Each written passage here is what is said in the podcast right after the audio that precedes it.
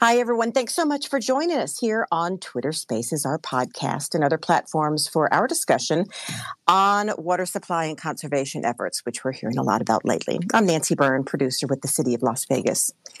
I think we all know Southern Nevada is nearly fully reliant on the Colorado River to meet the community's water demand. And on August 16th of 2021, the federal government, prompted by the low water levels in Lake Mead, issued a water shortage declaration on the Colorado River.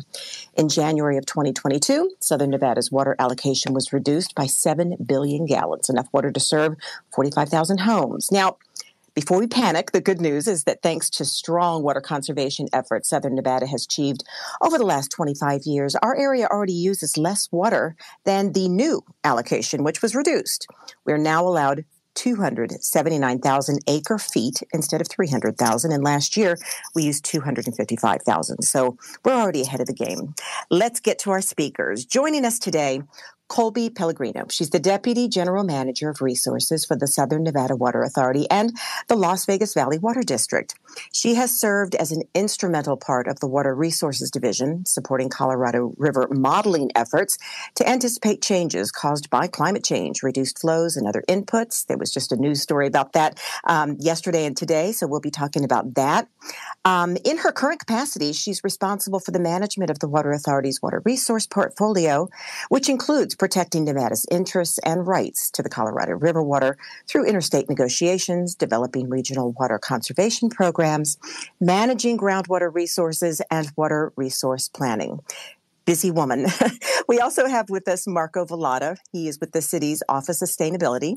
He helped develop the 2050 Master Plan, which addresses long term growth, continued water conservation, and additional drought recommendations that reduce consumption to less than 100 gallons per person per day over the next 30 years. We're really lucky to have both of these individuals with us today to share their team's efforts in helping keep that precious resource running and uh, keeping up with water conservation efforts. So thank you both for being here. Thanks for having us, Nancy. Yep. Thank you, Nancy. It is our pleasure. Colby, we're going to start with you. With a federally declared shortage on the Colorado River, discuss the current state of Southern Nevada's water supply. Everyone's very worried. Sure. So I think there is reason that everybody should be paying attention to what goes on on the Colorado River, in particular because our community gets 90% of its supply from the Colorado River. So a vitally important resource here in Southern Nevada. Um, what's happening this year is we are, for the first time ever, operating in a federally declared shortage. That means that our allocation of water, as you mentioned, Nancy, has been reduced from 300,000 acres acre feet per year down to 279,000 acre feet per year. Um, the good news is these shortages are a reduction in the amount of water we're allowed to use on the river, not from our current consumption.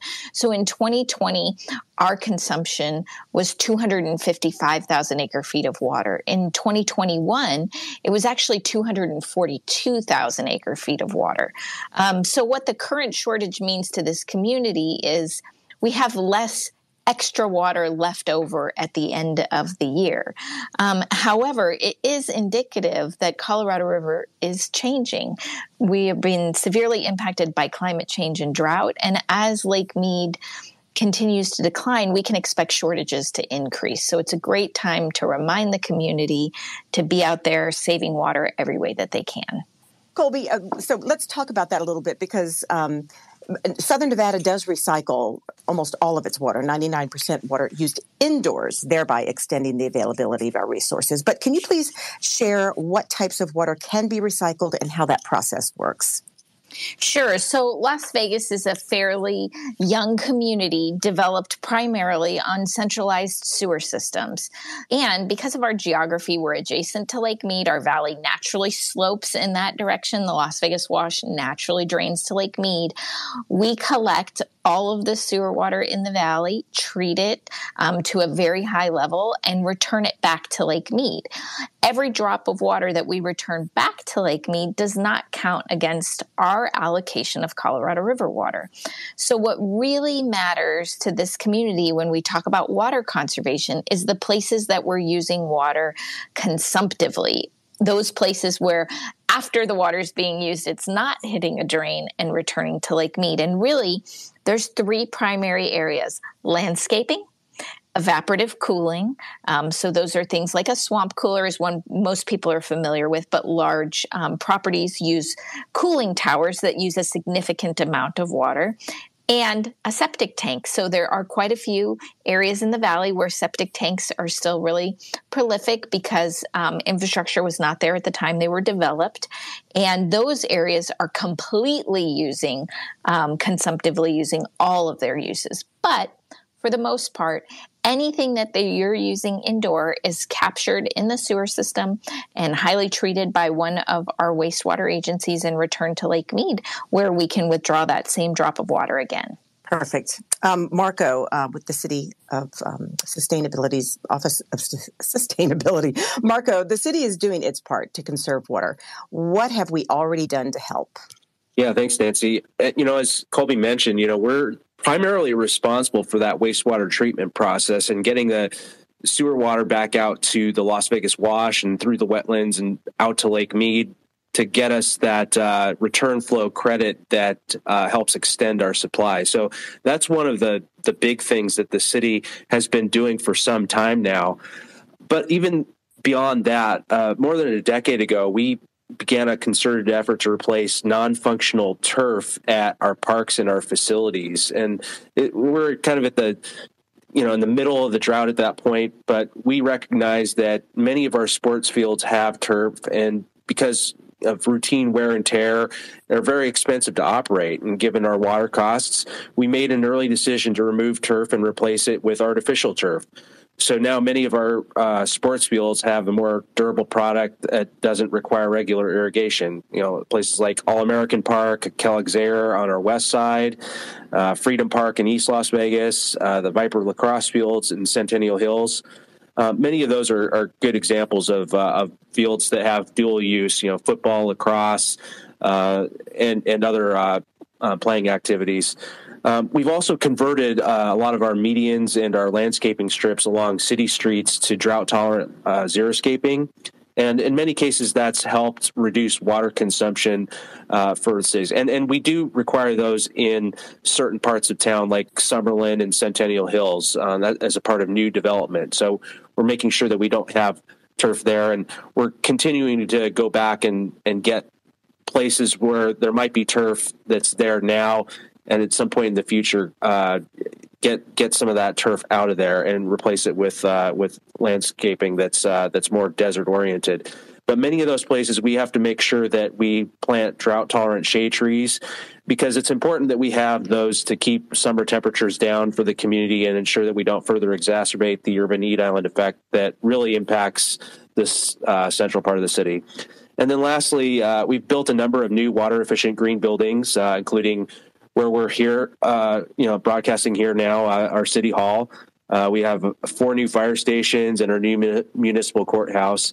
And those water conserving buildings have helped us save billions of gallons of water uh, in the years since uh, we, we built them. And then when you put that together with the park ir- irrigation and all the conservation efforts that we've done outdoors, we you know we were using about one and a half billion gallons of water in 2008 and this last year, we we cut that from down 300 million gallons less than we were at our peak. So we're really happy with what we've done, and uh, we're going to continue on uh, with with uh, those types of measures. And this all again is part of the 2050 plan, which Marco had a big hand in. You know, we look around and we, we, we do realize that Las Vegas is becoming home to a lot of new businesses and residents, and, and growth is good. But with that growth comes concerns about water supply. So, Colby, how does the Southern Nevada Water Authority balance water supplies and water demands, especially with the amount of economic development we see in the valley? I know there was a new code change in 2004 for new construction, no grass in front yards and only 50% in backyards, for example. But I know there are a lot of things that the um, Water Authority is doing to try and stay ahead of this. Thanks, Nancy. You know, conservation is a journey, it's not a destination. Um, and our conservation programs are always evolving. Um, you know, I think like any program where we have to institute change, we start with some of the low hanging fruit. And so our conservation programs that we see today really ramped up in the early 2000s, coincident with the onset of the current drought that we're experiencing. At that time, 2002, we were overusing our Colorado River allocation. Um, we actually pulled 325,000 acre feet of water from the Colorado River in 2002 to use in this valley. Since that time, we've actually added 850,000 people to the valley, and today we use uh, like I mentioned, 2021, 242,000 acre feet of water. Um, so we've made remarkable gains in conservation, and we sort of have a bifurcated approach to that. Uh, once we've identified really a conservation change that makes sense for this valley, uh, we tend to do two things. We implement it as a requirement in the building and development code going forward.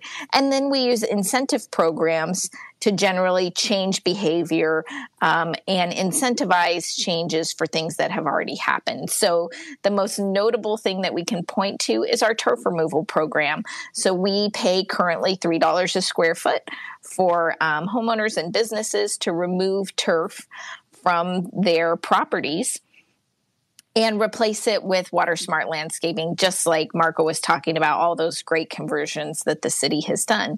And we did at that time pair it up with new development code that said no grass in the front yard, very limited turf in the backyard and also said we're not allowed to you know there's no reason that an office park needs grass.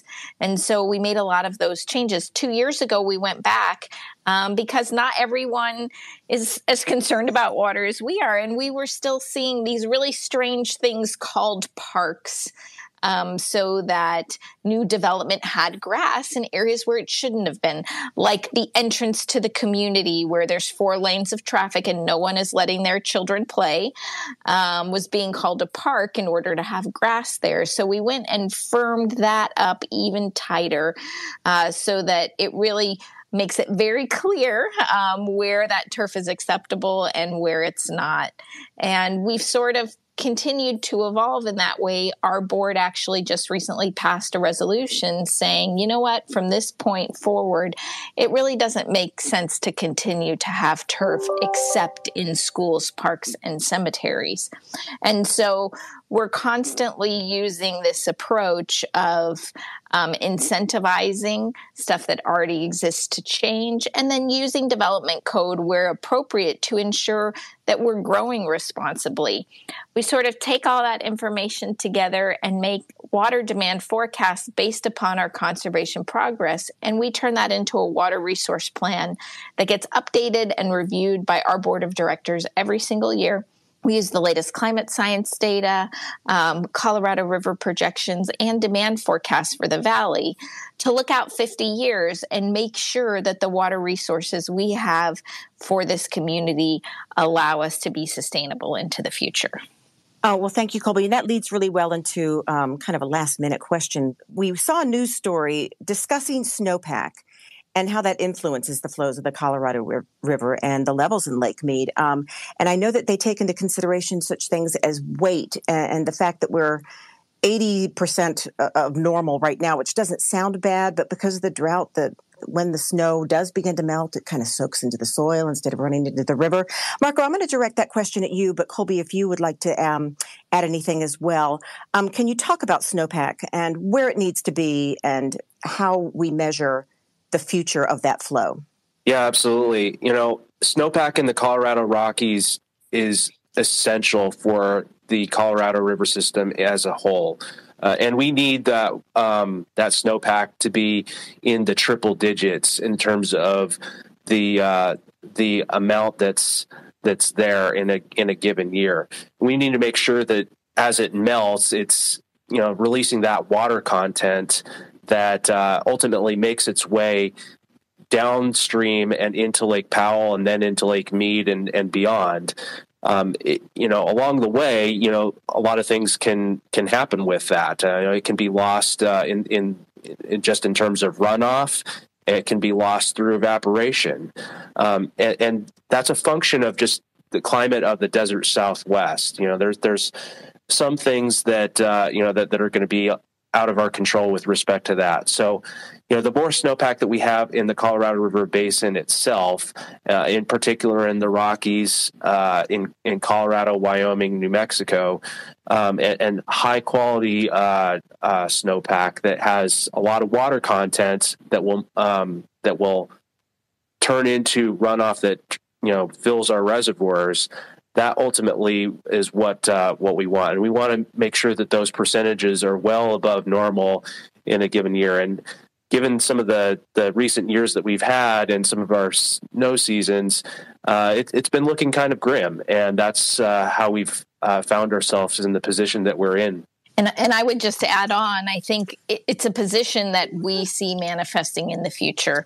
Um, there's not a single climate scientist that I've ran into that will tell you the future of the Colorado River is the same in the past as it was in the past. Um, it's going to be hotter and drier. And uh, despite having some really decent snowpack, those warmer temperatures cause the snow to melt sooner. Uh, they cause it to evaporate more. They cause our plants to and trees, the natural environment, to start using water earlier. We call that the growing season is extending, um, both for for agriculture and for the natural environment. Um, and then those hotter temperatures really dry out the soil in the summers, and that means that that huge natural environment is a giant sponge the next time we get snowpack. So what we see is throughout time, our runoff efficiency is actually decreasing, which is the difference between the amount of snowpack that we're getting and the amount of inflow that's actually creating in the reservoir.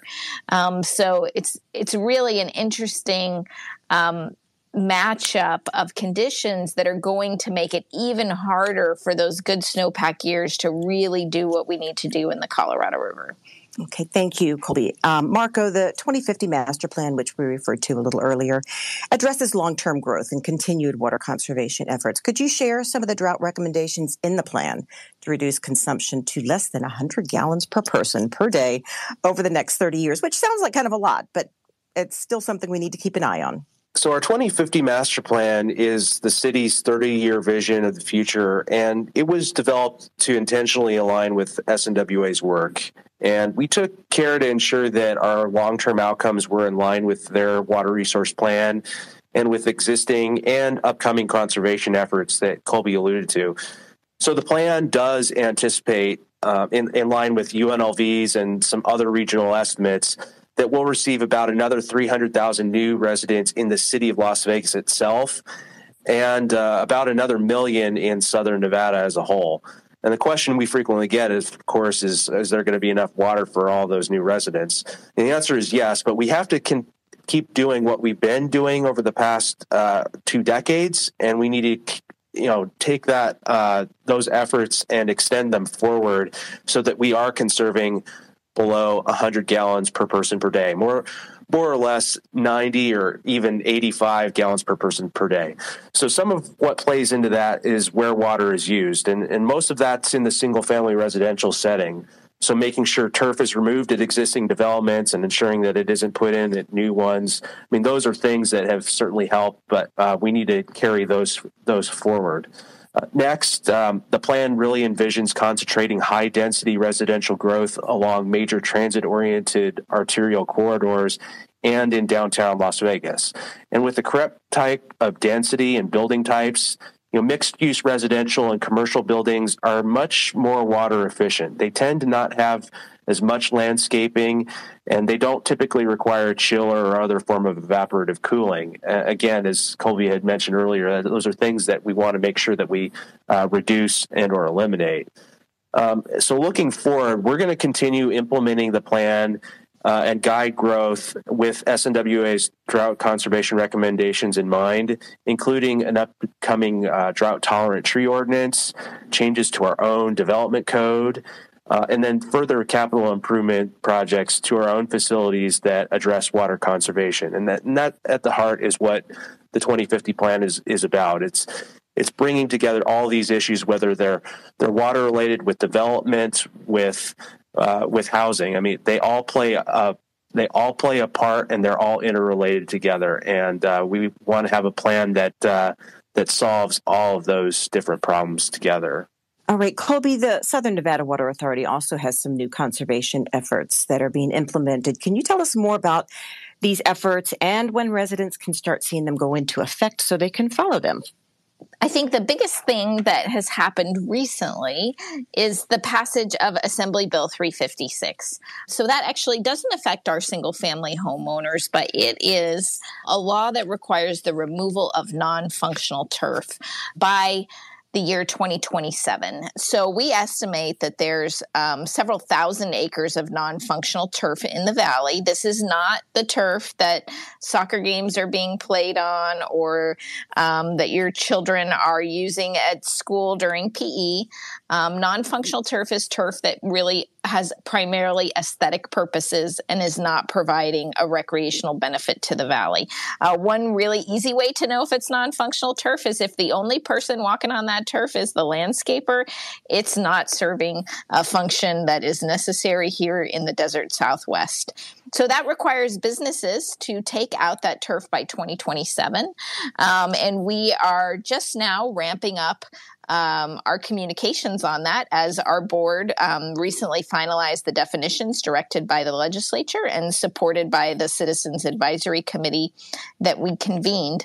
The other things that are going on um, are things that we have kind of been touching on um, for for quite a long time. And that's remembering as a homeowner to take out useless grass if you have some, um, change that sprinkler clock. Um, we have a rebate program for getting a smart water clock that you can change from your cell phone makes things tremendously easier. Fix and report leaks. A lot of people don't know that they have leaks, particularly if their sprinkler system runs when they're not home. Uh, so we find that most customers, when they get their warning from us that they have um, a leak or a broken sprinkler head, they repair it without us having to intervene at all any further. Um, so some of the things that we've been doing for years are really um, the most effective things to continue doing going forward. That's really interesting. You bring this up because people are wondering how they can help. There was also a suggestion that maybe when your sprinklers are going on, you actually go out and monitor them and see if maybe uh, there is saturation and it starts to run off sooner than you would expect, so you can adjust your clocks. Um, to eliminate that problem. Um, so, thank you, Colby, for giving us some tips on how we as individuals and homeowners can step up and help. How will these efforts help the larger effort the larger effort by all of us. And can you give us some information on where people can go for uh, water smart landscaping, rebate programs, and of course, where to go if you want to report some water waste? Colby. Sure. So SNWA's website, www.snwa.com,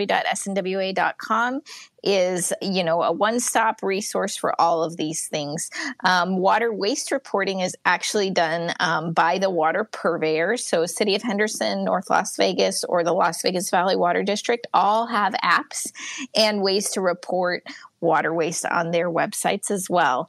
Um, but all of these things matter. And um, just to put some numbers behind it, you know, changing your watering clock is one of the most meaningful things people can do, whether you have desert landscaping or whether you have turf in your yard. Uh, our plants use significantly less water in the winter than they do in the summer. And we find that looking at that water resources, we only have about 60% compliance with the watering schedule that's published today. If we were to bump that up um, an achievable amount, not even getting to 100%, we could save somewhere in the range of 10% of the water that we use from the Colorado River each and every year. So doing your part to just get out there and change change your clock is super meaningful to our overall water supply picture, particularly as Lake Mead's elevation continues to decline. Changing the clock doesn't sound like a big difference, but you just proved that it actually is. Um, so before we wrap up, is there anything else either one of you would like to share with our audience? Yeah, I, I'd say definitely this is one of those things that it takes every single one of us uh, and there's little things that we can do to conserve water, whether that's uh, wh- whether that's personally or if you're a homeowner or if you're a business, uh, if you live in an apartment, if you live in a in a home, uh, anything that you can do to conserve water, go to snwa.com and uh, and visit us uh, at, at lasvegasnevada.gov slash sustainability for additional water uh, conserving tips. Uh, and we're going to be continuing to do uh, public outreach uh, with respect to water conservation as we go forward implementing our 2050 master plan. So stay tuned for for that information if you're interested in in helping conserve water. All right. Thank you, Marco Colby. Any final words for us? Yeah, I would just say I'm going to sound like a broken record. Um, change your watering clock. Right now, we should be at three days a week watering um, until we hit that uh, summer change. Replace unused grass and put in a water smart landscape. Save yourself some water and some money and report water waste and leaks. Um, help us find those. If you're a business, um, and you have non-functional turf on your property, get on um, figuring out how to replace that and make sure you're planning for that 2027 deadline. Um, but really, I agree with everything Marco said. This is a community wide effort. Um, we live in the desert Southwest. We're the driest large metropolitan city in the United States, and we really have an obligation to use water as wisely as possible. All right. Thank you both, Colby and Marco, for being with us today to answer these questions on a very important topic on Southern Nevada and the city's continued efforts to conserve water. And to all of you who have been listening, thank you so very much for being with us and have a great day.